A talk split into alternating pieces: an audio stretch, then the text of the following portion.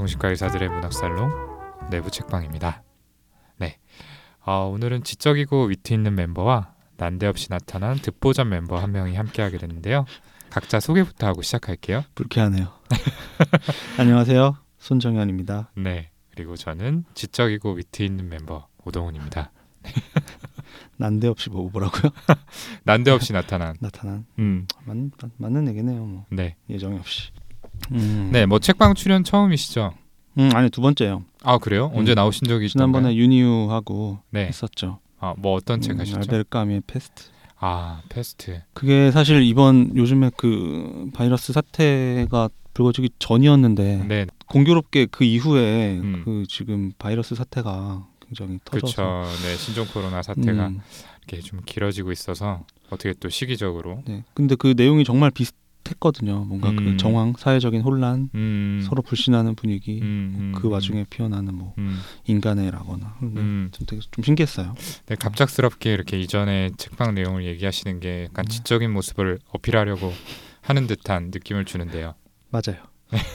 역시 날카로우시네요. 정신과 의사라서 그런지 아, 네. 날카로우시네요. 그럼요. 음. 예, 세월이 있는데. 어쨌든 네, 음. 오늘 손정현 선생님과 함께하는 내부 책방 음, 기대하면서 시작해 보도록 하겠습니다. 네. 자, 오늘 준비할 책을 제가 소개해 드릴 텐데요. 오늘의 책은 기드 모파상이 쓴 목걸이입니다. 음. 네. 네클리스. 네, 그렇죠. 네. 불어로는 어떻게 되나요? 당연히 모르죠. 뭐예요? 아니 혹시 아시나 했어요. 네, 잠깐 외국- 기다려봐요. 그럼 구- 구글에 컴퓨터. 아무튼 네네. 찾아주세요. 네, 너도 찾고 있던 거 아니었어? 찾고 있었어요. 딴짓 하고 있었지 너. 아니 아니 찾고 있었어요. 이거래요. 아이고 이, 이, 해주셔야죠. 콜리엘. 컬리에. 콜리엘. 네, 라고 하네요. 네. 네. 어, 잠깐 상식. 네. 네, 불어로 음. 목걸이는 컬리에라고 음. 하고요. 네. 그러네요. 네. 갑자기 방송 톤으로 말씀하시지 마시고요. 네. 어쨌든 오늘의 책은 모파상이 쓴 목걸이인데 이 네. 책 굉장히 유명하죠. 그렇죠. 네, 손정은 선생님 이 책 당연히 읽으셨겠죠? 저는 안 읽어본 줄 알았는데 네, 이번에 이거 뭐 녹음 얘기하면서 네. 이 줄거리를 쭉 들어보니까 예, 읽었었어요. 고등학교 때인가 네. 공부하기 싫어서 방에 꽂혀 있는 그 세계 문학 전집 아, 뭐요 사이에서 네, 음, 제목이 간단하고 그냥 뭐 쉬운 글인 것 같아서 네, 네. 그러니까 평소라면은 거들떠보지 않았던 그쵸. 네, 몇 년간 초등학교 때 어머님이 읽어보라고 사주셨던 네, 전집 사이에서 네. 그나마 좀 얇아 보이는 책을 빼서 읽었다라고 이해하겠습니다. 그 공부하려 그러면 신문 네네. 신문도 재밌고 뭐 그렇잖아요. 그렇죠, 그렇죠. 그럴 때는 뭐 소설책도 재밌는데 근데 네, 이 책은 정말 재밌어요. 네, 네, 맞아요. 그리고 음, 무엇보다도 길이가 길지 않고 굉장히 임팩트가 있어서 임팩트 있어요. 네, 책을 별로 좋아하지 않는 분들도 재밌게 읽을 수 있는 책이라고 생각을 합니다. 네. 네. 어, 저는 이 책을 중학교 때 처음 읽었던 것 같아요. 네. 기억에. 예. 근데 읽어보신 분 아마 공감하시겠지만 결말이 참 충격적입니다. 음, 네. 그래서 뭐 아 인생이란 무엇인가 음, 이런 생각을 좀 했었던 것 같기도 하고요.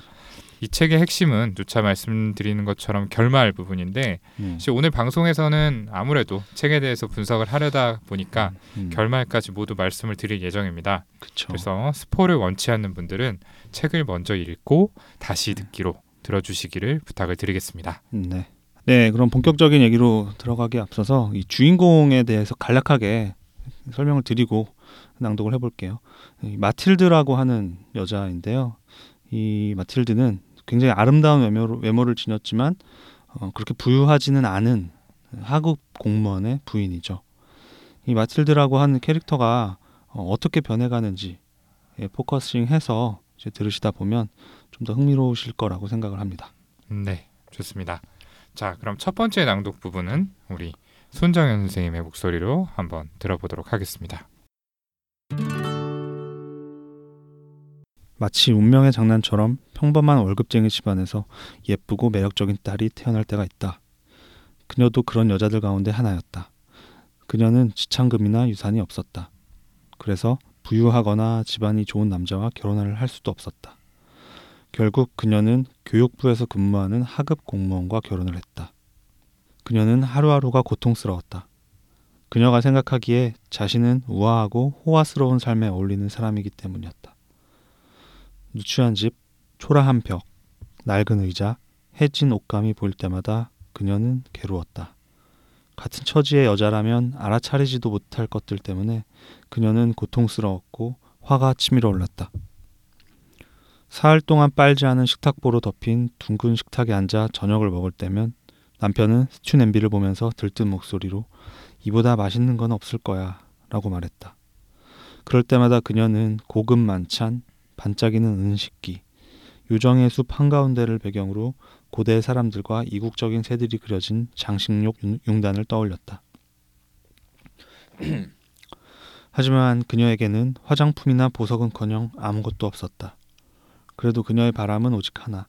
사람들의 호감을 사고 선망의 대상이 되는 것이었다. 자신은 그런 사람이 되기 위해 태어난 것 같았기 때문이다. 네, 잘 들어봤습니다. 이 주인공 마틸드가 어떤 여자였는지를 소개하는 대목인 것 같아요. 네. 예. 이 부유하지 않은 하급 공무원과 결혼해서 초라하게 살아가는 것에 대해서 반감이 있는 것처럼 보입니다.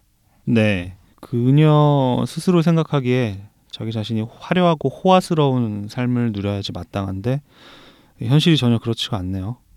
자신을 둘러싼 음. 모든 거는 다 초라하고 누추하기만 한 거죠. 근데 마틸드가 정말 가난했느냐 하면 그건 조금 의문이 들기도 해요. 네, 그렇죠. 이 낭독한 부분에서 같은 처지의 여자라면 알아차리지도 못할 것들 때문에 그녀는 고통스러웠다. 라는 음. 대목이 나왔던 걸로 기억을 합니다. 네. 네. 근데 이런 대목을 보면은 이 마틸드가 남들과 비교해서 처지지 않는 생활 수준을 가졌음에도 불구하고 이것들을 굉장히 비관적으로 바라본다는 사실을 알 수 있을 것 같아요. 네. 네. 반면에 남편은 좀 마틸드와 달랐던 것 같은데요. 이 남편은 매일같이 먹는 특별할 것 없는 스튜에서도 행복을 얻는 사람이었죠. 음. 그러니까 말하자면 자신이 가진 것들에 충분히 만족하고 있는 마틸드와는 다른 상태라고 볼 수 있습니다. 그렇죠. 이 남편과 마, 마틸드의 삶에 대한 태도를 이제 구별하는 구분짓는 키워드는 바로 열등감인 것 같아요. 말틸드는 근본적으로 자기 자신의 처지가 다른 사람들보다 부족하다 라고 생각하고 있는 거고, 음. 어, 근데 내가 남들보다 못하다는 건 음, 당연히 고통을 만들어내는 생각이기 때문에 있는 그대로 인정하기가 어렵고요. 음. 그래서 계속해서 끊임없이 주의, 다른 사람들에게 시선을 돌리는 거고요. 나보다 못한 사람이 어딘가 있지 않을까 하는 일종의 기대감 도 있을 거고. 음. 근데 이미 스스로 처지에 대한 부정적인 시각이 굳어져 버린 상태니까 나보다 못한 사람은 눈에 잘 안 들어오죠. 둘러 볼수록 나보다 더 잘난 사람들이 주로 시선에 들어올 거예요 아마. 네 맞습니다. 이 소설 속에서는 마틸드의 기숙학교 동창생인 포레스티의 부인이라는 인물이 이 마틸드와 대조되는 잘난 사람의 역할을 하게 되죠. 음. 어, 이 포레스티에 부인은 마틸드가 선망하는 화려한 삶을 사는 부잣집 귀부인입니다. 네. 음. 이런 사람들을 보면서 이 마틸드의 열등감은 더욱 심하게 자극이 되게 되고요. 심적 고통은 더 커지게 되죠. 이 마틸드가 포레스티에 부인을 보고 돌아온 날이면 슬픔, 후회, 절망, 비탄에 빠져서 하루 종일 울기만 했다는 이런 대목들이 나오는데 그건 이러한 이유 때문입니다. 열등감을 극복하기 위해서 이 마틸드가 선택한 방법은 나 자신 자체하고 나를 둘러싼 이 외부 조건을 분리하는 거였죠. 그러니까 나 자신은 결코 남들보다 뭐 모자라거나 부족하지 않고 대접받을 가치가 충분한 사람인데 음. 그냥 불행하게 운이 없게도 좋은 남편을 만나지 못하고 또 돈이 많은 집안에서 태어나지 못해서 그래서 그만한 대우를 받지 못하고 있는 거 이렇게 생각을 하는 거고요.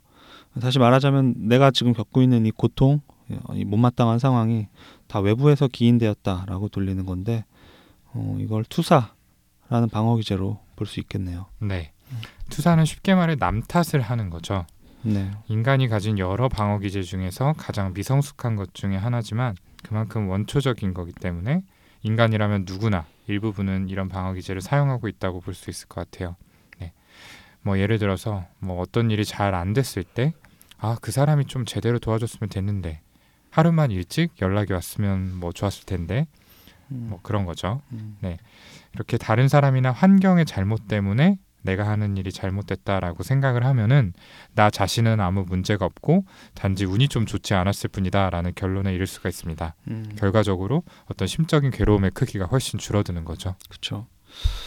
어, 내 본질은 원래는 대단해.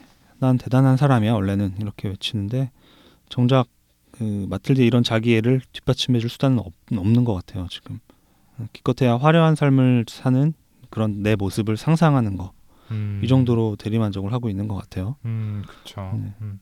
이런 상상이 끝나고 본인이 누추하다, 못마땅하다 느- 여기는 현실로 돌아오고 나면 바뀌어 있는 건 아무것도 없고 오히려 더 이 현실이 비참하게 느껴질 뿐이고요. 네, 그럴 것 같아요. 그래서 계속 방금 얘기했던 주위 탓, 환경 탓을 또 하게 되는 거겠죠. 네. 이 마틸드의 주된 투사의 대상이 되는 거는 아마도 남편인 것 같습니다. 네. 네. 저 남자만 아니었어 내가 이렇게 살진 않았어 음. 라는 식의 생각인 거죠. 예. 그래서 지금 낭독한 부분에 구체적으로 나와 있지는 않지만 소설 도입부를 보면은 어떻게든 이 남편이 마틸드에게 좀 맞춰주려고 합니다. 그런데 음. 마틸드는 까칠하게 반응을 하게 되죠. 네, 음. 이런 것들이 반복적으로 나오는데요.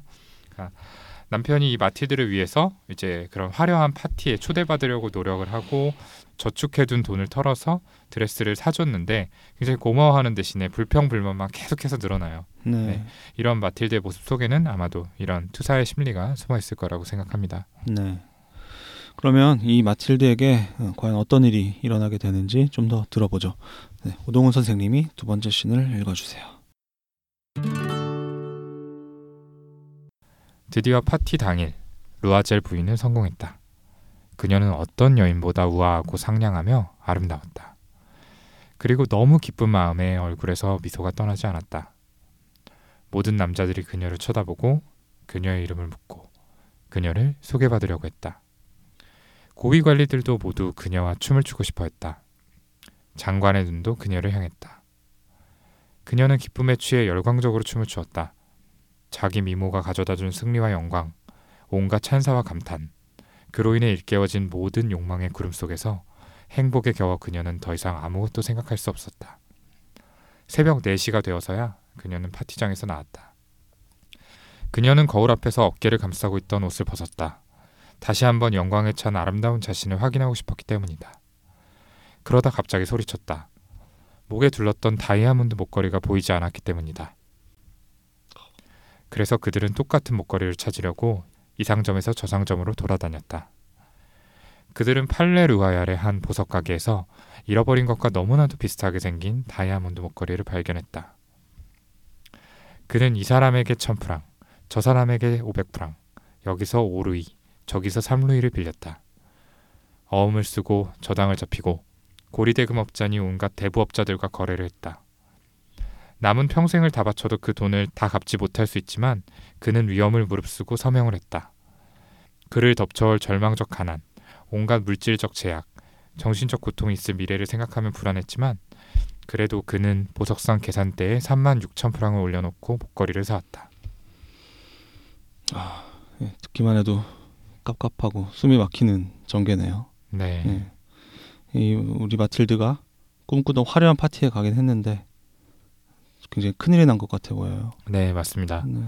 이 마틸드는 남편하고 장관 부부가 주최하는 파티에 참석하게 됩니다. 이 보석 없이는 사람들에게 무시당할 거라는 생각에 침울해하던 중에 부자 친구인 포레스티에 부인을 떠올리게 되죠. 포레스티에 부인의 보석함에서 화려한 다이아몬드 목걸이를 보고 한눈에 매료된 마틸드는 이거를 이제 빌리게 됩니다. 이 목걸이 덕분에 마틸드는 파티에서 가장 주목받는 사람이 돼요. 이 낭독한 부분 중에서 나오는 루아젤 부인이 바로 이제 마틸드를 이야기를 하는 거죠. 네. 네. 마틸드는 자신을 향한 온갖 찬사와 감탄 속에서 꿈을 꾸는 듯한 기분을 느끼다가 새벽이 되어서야 집에 돌아옵니다. 그리고 집에 돌아온 그녀는 목걸이가 없어졌다는 사실을 알고 패닉에 빠지게 되죠. 그래서 마틸드는 굉장히 망연자실해해요. 그래서 정말 네. 아무것도 하지 못할 상태로 그냥 멍하게 앉아 있는데 이런 마틸드를 대신해서 남편이 온갖 곳을 돌아다녔지만 어디에서도 목걸이를 찾을 수가 없었습니다. 네. 결국에 똑같이 생긴 목걸이를 사기 위해서 보석 가게를 헤매다가 비슷한 목걸이를 찾아낸 남편은 아버지로부터 받은 유산을 모두 털고 주변 사람들과 고리대금업자에게 있는 돈 없는 돈을 끌어모은 끝에 겨우 목걸이 값을 지불하게 됩니다. 네. 그래서 이 낭독한 부분에서 이 천국에 있는 이 마음이 지옥으로 일순간에 떨어진 이 마틸드의 상황, 이 심리 변화가 잘 드러나 있어요. 에, 그토록 열망했던 이 사람들의 주목과 인정을 받는 경험을 했을 때 이 마틸드가 느꼈을 환희의 크기가 얼마나 컸을지 충분히 짐작을 할 수가 있는데 이렇게 승리의 기쁨 음, 기쁨이라고 표현을 했는데 이런 기쁨에 도취돼 있던 순간에 목걸이가 없어졌음을 알아차리는 그때 마틸드 기분이 어땠을지 참 꿈꾸던 장면이 현실이 되었다는 환희 바로 그 환희의 상태에서 음, 바로 그 순간에 어마어마하게 비싼 비쌀 게 분명한 이 다이아몬드 목걸이를 잃어버렸다는 이 절망감 이 환희와 절망감 사이 간극이 너무 커서 아마 곧바로 그 감정을 인지하는 대신에 일종의 비현실감을 음, 느꼈을지도 모를 것 같아요. 어쩌면 어떤 감정을 오히려 느끼지 못한 채로 이런 멍한 느낌만 지속될 수가 있겠죠. 네, 소설 속에 마틸드가 그저 멍하게 의자에 주저앉아 있었다. 이런 대목이 실제로 나오고요. 어, 이거는 마틸드가 이 감당할 수 없는 감정을 이 심리적으로 격리, isolation이라고 하는 방- 방어 기제를 써서 처리를 하고 있기 때문일 겁니다. 네. 네. 이 격리, isolation이라는 거는 투사와 마찬가지로 우리 마음이 발동하는 방어 기제죠. 방금 얘기해 주신 네. 것처럼 주변에서 엄청나게 충격적인 일을 겪었을 때 아, 멍해지고 눈물조차 나오지 않았다라는 이야기를 하는 사람들을 종종 볼 수가 있습니다. 네, 그리고 실제로 뭐 끔찍한 사고를 겪었거나 가족이 사망하는 이런 어떤 트라우마라고 부르는 일들을 겪은 사람들이 이상할 정도로 태연한 태도를 보이는 경우를 우리는 진료실에서 간간히 볼 수가 있잖아요. 네, 네 이런 모습들 역시 격리라는 방어 기제가 작동한 결과라고 볼 수 있습니다. 격리란 문자 그대로 우리에게 커다란 심적 고통을 줄 수 있는 감정을 의식으로부터 떼어놓는 걸 의미를 하죠. 네, 그래서 이런 감정을 유발한 생각을 떠올리면서도 뭐 울거나 소리를 지르거나 이런 감정 반응을 드러내지 않고 얼핏 보기에 굉장히 담담해 보이는 아무렇지 않아 보일 수도 있는 거죠. 네. 어, 이 소설에서 마틸드가 목걸이를 잃어버린 후에 이 사건이 처리되는 이 진행 과정을 보면 음, 정말로 마틸드가 이 상황에 압도돼 버린 상태였다. 음, 이걸 알 수가 있어요. 그렇죠. 아무것도 못하고 네. 좀 무능해 보이는 그렇죠. 예, 그런 모습들이죠. 좀뭐 어떻게 보면 상식적이지 못한 이런 모습들인데 음. 이 낭독 부분에는 나오지 않지만 목걸이를 찾기 위해 그 사건 당일에 이제 돌아다닌 것도 남편이었고요. 그렇죠. 음, 네, 이후에 뭐 신문에 광고를 내고 마차 회사에 찾아간 것 전부 다 남편이었어요. 이 마틸드가 아무것도 하지 못한 채 겁에만 질려 있으니까 친구에게 목걸이를 돌려주기 위한 시간을 벌기 위해서 목걸이가 고장 났으니까 수리를 해야 한다 이렇게 편지를 쓰라고 마틸드에게 시킨 것도 남편이었고요. 음, 그러니까 핑계를 대라 네. 이렇게.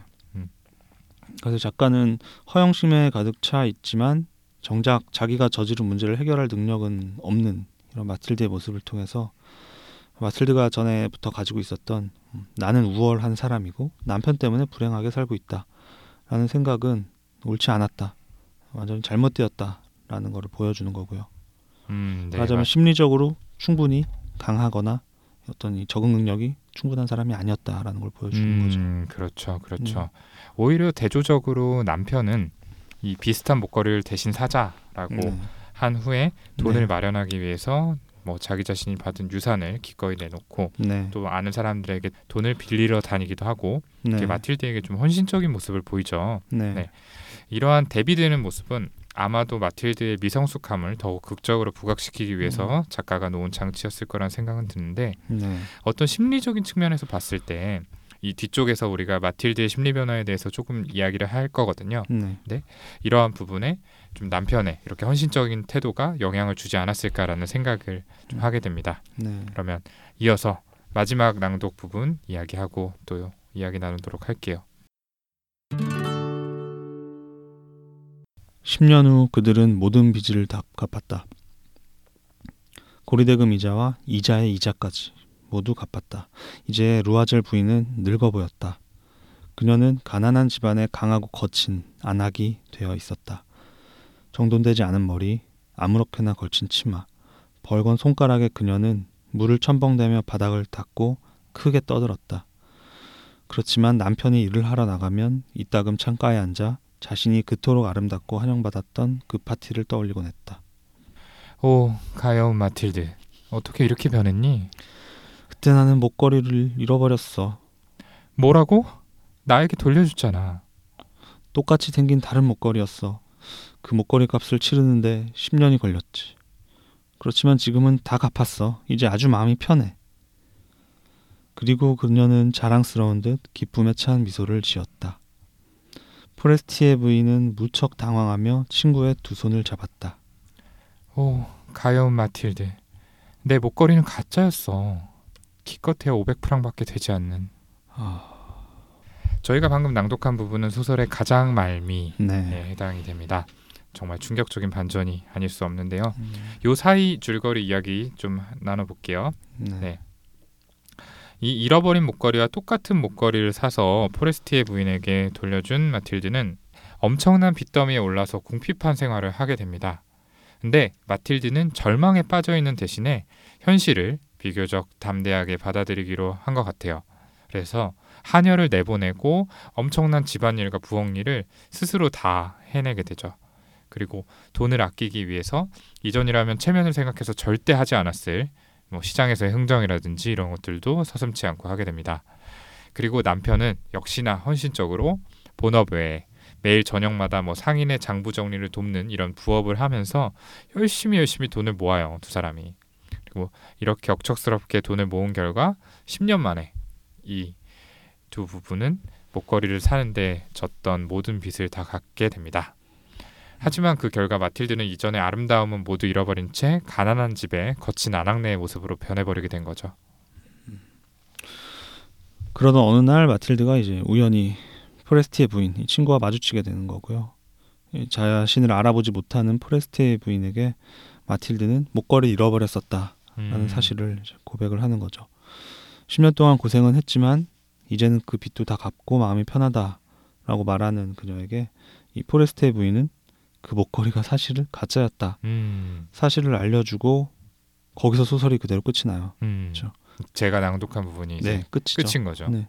임팩트가 굉장한데 음, 어, 특히 뭐 이, 저는 이 어렸을 때 이 책을 읽으면서도 느꼈던 게이 음. 목걸이가 가짜였다는 사실을 알게 된 후에 마틸드의 반응을 일절 보여주지 않죠. 그렇죠. 그렇죠. 음, 하나도 묘- 묘사해주지 않고 소설을 끝낸 게 오히려 독자들에게 강한 이 임팩트와 여운을 남겨주는 음, 주요한 요소인 것 같아요. 네, 그러니까 음. 상상할 수 있는 여지를 좀 준. 것 같아요. 네, 음, 네, 그 부분은 이제 우리가 조금 이따가 또 이야기를 해보기로 하고요. 네, 먼저 제가 언급하고 싶은 거는 이 마틸드의 변화죠. 지난 10년간의 변화.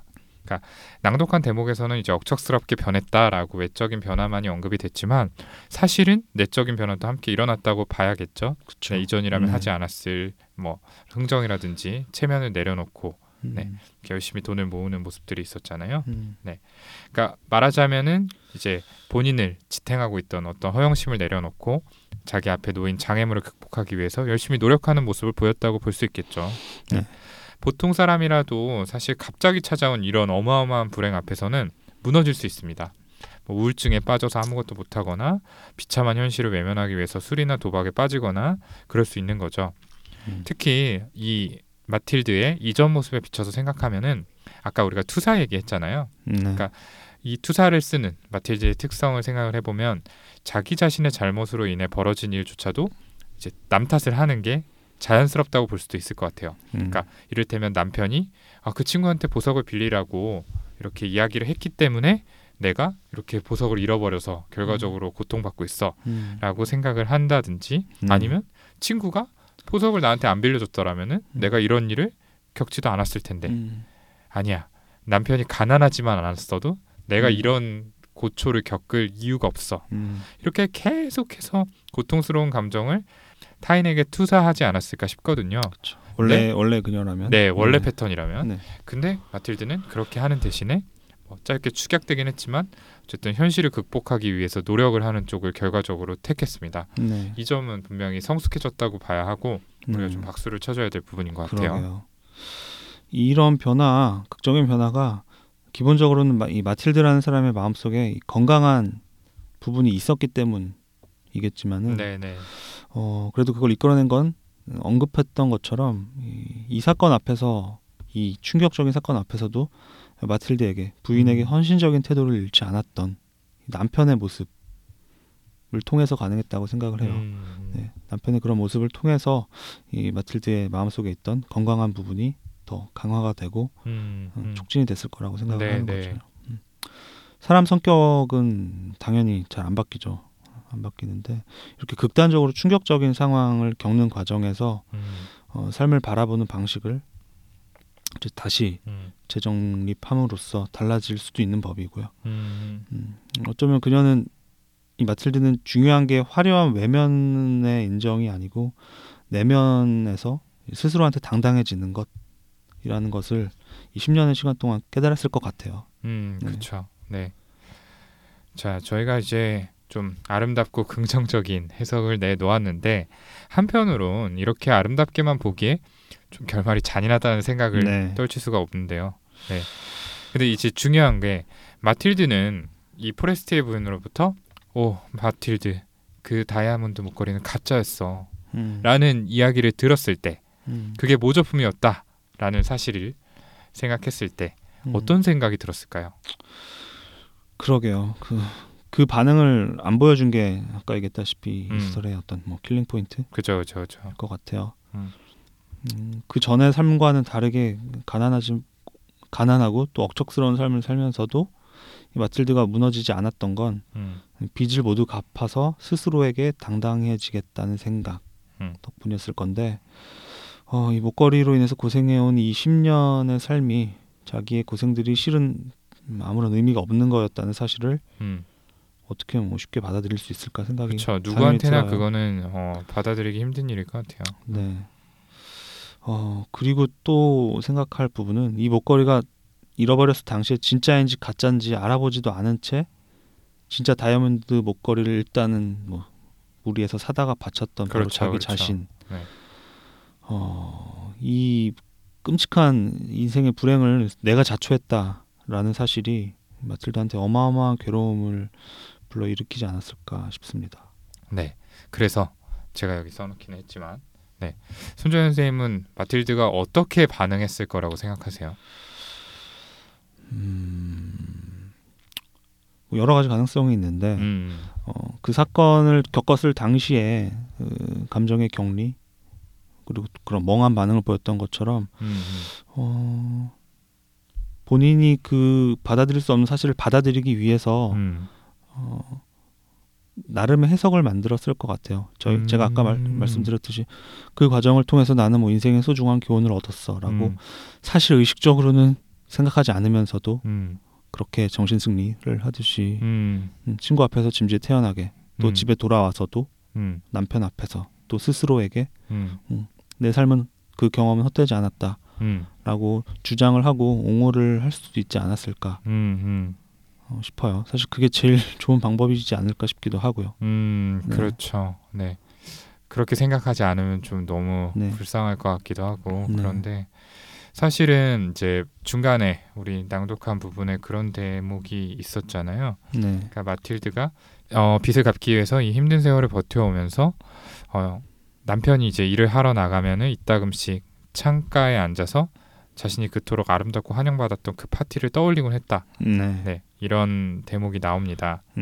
네, 요 대목을 생각했을 때 그래도 그 순간만큼은 내가 정말로 빛났어 음, 라는 생각이 또이 음, 마틸드를 지탱해주지 않았을까 싶거든요. 네, 근데 그 목걸이가 가짜였다 라는 거는 음, 뭐 어떻게 생각한다면은 나는 그 순간마저도 어, 정말로 어, 진정으로 빛났던 건 아니었어. 음, 음, 거짓 라고. 가짜 다이아를 음, 한 가짜. 다, 다이아로 치장한 채 네. 그냥 내가 잘났다고 생각하고 음. 있었던 거야. 음, 이렇게 음, 생각이 이어질 수 있지 않을까요? 음, 뭐 그런 생각이 좀 들어요. 음흠. 네. 그래서 이 사실을 받아들이지 못하고 완전히 무너지는 건 아닐까? 음, 네, 그런 생각도 좀 해봤어요. 음, 네. 음, 완전히. 이제 예, 음. 그동안 그 10년간의 어, 힘들게 살아오면서 쌓여있던 부정적 감정들이 어, 요거를 계기로 탁 하고 음, 터져버리면서 음, 뭐 남편을 향해서 또뭐 어쩌면 포레스트의 부인을 향해서 음, 음, 막 투사의 방어 기제를 이용해서 분노를 쏟아내고 음, 음, 그걸로도 처리가 안 돼서 어쩌면은 좀 극단적인 얘기지만 막 환청이나 망상이나 음, 음, 이런 약간 음. 정신병적 증상을 형성해가지고 음. 이 현실로부터 좀 벗어나려고 하지는 않았을까. 그쵸. 감정을 쏟아낼 다른 어떤 대상이나 구실. 음, 예를 들어 뭐 그 친구가 포레스티어가 음, 나를 음, 내 인생을 망치기 위해서 음, 뭐 그런 음모를 꾸민 거다라고 음, 라는 식의 그렇죠. 뭐 망상을 구체화시킬 수도 있을 거고. 네, 네, 그렇죠. 네. 그러니까 이걸 이 바보 같은 선택을 내가 스스로 했다라는 사실이 너무 너무 고통스럽기 음. 때문에 진짜인지 가짜인지 알아보지도 않고 음. 10년의 세월 넘게 그 목걸이 값을 갖고 있었다 라는 음. 그게 음. 음. 고통스러운 생각이기 때문에 음. 이제 방금 얘기한 대로 그 짐을 다른 사람에게 지우는 네. 거죠. 네. 네가 내 인생을 망쳤어. 음. 이렇게. 바보가 되는 것보단 피해자가 되는 쪽이 그렇죠. 마음은 편할 수도 있겠죠. 네, 상대적으로 네. 마음이 덜 힘든 거죠. 네. 네, 그렇게 생각하면 좀 씁쓸하기도 하고. 근데 뭐 예전에 마틸드의 모습을 생각하면 음, 뭐 분명히 있을 수 있는 일이고 음, 누구라도 이, 시- 이 상황이면 음, 그럴 수 있을 것 같아요. 네, 적어도 순간적으로는 굉장히 에, 파라노이드해질 것 같아요. 어. 이 상황이 도대체 누구의 음모에 의해서 음, 내 삶을 이렇게 망치게 된 건지. 그렇죠, 그렇죠. 네. 네. 생각하다 보면은 정말 계속해서 뻗어나갈 수 있을 것 같네요. 그쪽으로. 네. 네, 하지만 네, 그 10년의 세월 동안 마틸드가 뭐 헛산 건 아니잖아요. 그렇죠. 분명 많은 포기하고 변화가. 싶은 적이 많았을 음. 텐데 결국에 갚아냈다는 것 자체가 하나의 성취고 음, 그 사이의 변화를 생각하면 음, 저는 역시 아까 얘기했던 것처럼 음, 마틸드가 이 목걸이를 잃어버렸던 그리고 그 이후의 시간들이 자기 삶을 바꿔놓은 어떤 긍정적이든 부정적이든 어떤 그 변화 자체에 대한 어, 의미를 수용을 하면서 이 힘든 시간을 버텨낼 수 있지 않을까 그러기를 바라고요. 네, 안 그럼 너무 불쌍할 것 같아요. 네, 그렇습니다. 음. 네, 아무튼 뭐 여러 차례 저희가 이야기했지만 이 열린 결말이 참 강한 여운을 주는 책이고요. 네, 청취자분들도 그 부분에 좀 포인트를 맞춰서 생각해 보시면은 좋을 것 같아요. 네, 과연 이 이야기를 듣고 마틸드는 어떤 반응을 보였을지, 음. 나라면 이런 상황에서 음. 어떤 생각이 좀 들지, 음. 네, 그러면 음. 조금 더 어떤 좀 책의 재미가 음. 좀 배가 되지 않을까라는 생각을 하고요. 네. 네. 저는 이거 보면서 음, 요즘에 뭐 그런 거 이슈가 되잖아요. 뭐 젊은 사람들이 음, 뭐 카푸어로 산다라거나 또그 뭐라 그러지? 뭐 집을 사기 위해서 저축을 하기보다는 음, 그냥 지금의 어떤 순간의 즐거움을 위해서 어, 뭐 흥청망청 살고 있다. 음, 뭐 이런 것도 있고 아니면 뭐 자식의 교육을 위해서라는 이유로 음, 영혼까지 끌어모아서 뭐 대출을 받아서 강남으로 들어가는 음, 뭐 부모들 음, 이런 것들이 뭐 비슷한 느낌을 주는 것 같아요. 음, 어떤 타인의 어떤 인정 음, 내지 부러움을 위해서 음, 내 삶의 어떤 사실은 진정한 행복을 포기하고 음, 많은 부분을 희생하는 삶을 사는 음, 모습들이 있잖아요. 음, 그래서 이, 이 목걸이라는 것의 상징적인 의미가 음, 어떤 내면적인 어, 만족이나 어, 행복보다는 음, 외적인 음, 타인들의 어떤 음, 피상적인 부러움에만 음, 집착하는 음, 요즘 사람들 뭐 이때도 음. 이랬던 것 같은데 요즘 음. 사람들의 그런 허영심을 상징하는 음, 음, 어떤 수단이 아닌가 음, 음, 그런 생각이 드네요. 음. 그래서 요즘에 그런 거 많잖아요. SNS에 굉장히 이렇게 화려한 삶을 살지만 음, 음. 실제로는 음. 그걸 위해서 많은 음. 걸 희생하고 사는 사람들도 있고, 음, 네 그런 거를 좀 떠올리게 되, 네요 그쵸. 오늘 어, 얘기를 하다 보니까. 그쵸. 과연 어, 인생에 정말 많은 시간을 바칠 만한 대상이었나? 그런 그게 가치가 있는 그럴 건지. 가치가 있는 건가라는 것도 있고요. 음. 어, 저는 소설 속에 이런 구절이 좀 생각이 납니다. 그러니까 그 목걸이를 잃어버리지 않았다면 어떻게 되었을까? 그 음흠. 누가 알 수 있겠는가? 인생이란 얼마나 기묘하고 변화무쌍한 것인지, 얼마나 사소한 일로 우리 인생이 파멸되거나 구제받을 수 있는지 음. 이런 얘기가 나와요. 그래서 음. 이제 방금 우리가 이야기한 것처럼 마틸드가 허영심으로 인해서 비참한 결말을 맞는다. 네. 이런 거를 넘어서 방금 얘기한 이런 메시지가 또 작가인 모파상이 말하고 싶었던 게 아닐까라는 생각도 해봤습니다. 네. 그래서 독자, 청취자분들도 어, 다시 한번 이야기를 곱씹으면서 각자에게 소설이 주는 의미가 어떠한 건지 생각해 보셔도 좋을 것 같습니다. 네. 네, 좋습니다. 네. 오늘 내부 책방 어, 오랜만에 등장한 손정현 선생님과 함께했고요. 네. 손정현 선생님 어떠셨어요? 그 스튜에서 행복을 느끼는 남편의 모습이 음. 초반에 나오는데 음, 어, 이게 우리가 추구해야 될 음 어떤 행복한 인생이 아닌가 생각이 드네요. 어떻게 보면은 좀 내면까지 충실한 사람을 상징하는 게 남편이라는 네. 인물이었죠. 네. 이 남편이라는 사람도 참 특이, 아까 생각해볼 부분이 많은 것 같다는 음, 생각이 문득 드네요. 그렇죠. 네. 그러니까 사실 남편의 심리가 뭐 자세하게 묘사되지는 않았지만 음. 네, 남편은 또 어떻게 보면 너무 이상할 정도로 헌신적이고 그죠. 음. 침착하고 네. 담담하게 이 일들을 받아들이거든요. 음. 그러실 수 있겠어요? 전 이혼했을 것 같은데요. 이거 내보내도 돼요? 아, 안 되죠. 네. 아니 이런 여자라면 아, 예. 네. 좀 현실성이 떨어지는 캐릭터네요. 아, 그렇죠. 네. 굉장히 만족하고 사는 사람인데 한편으로 이런 비현실적인 상황에서 또 헌신을 다한다. 음, 사실은 이 전에 이미 지쳤을 것 같아요. 네. 네. 그죠. 이런, 이런 캐릭터라면은 네. 네.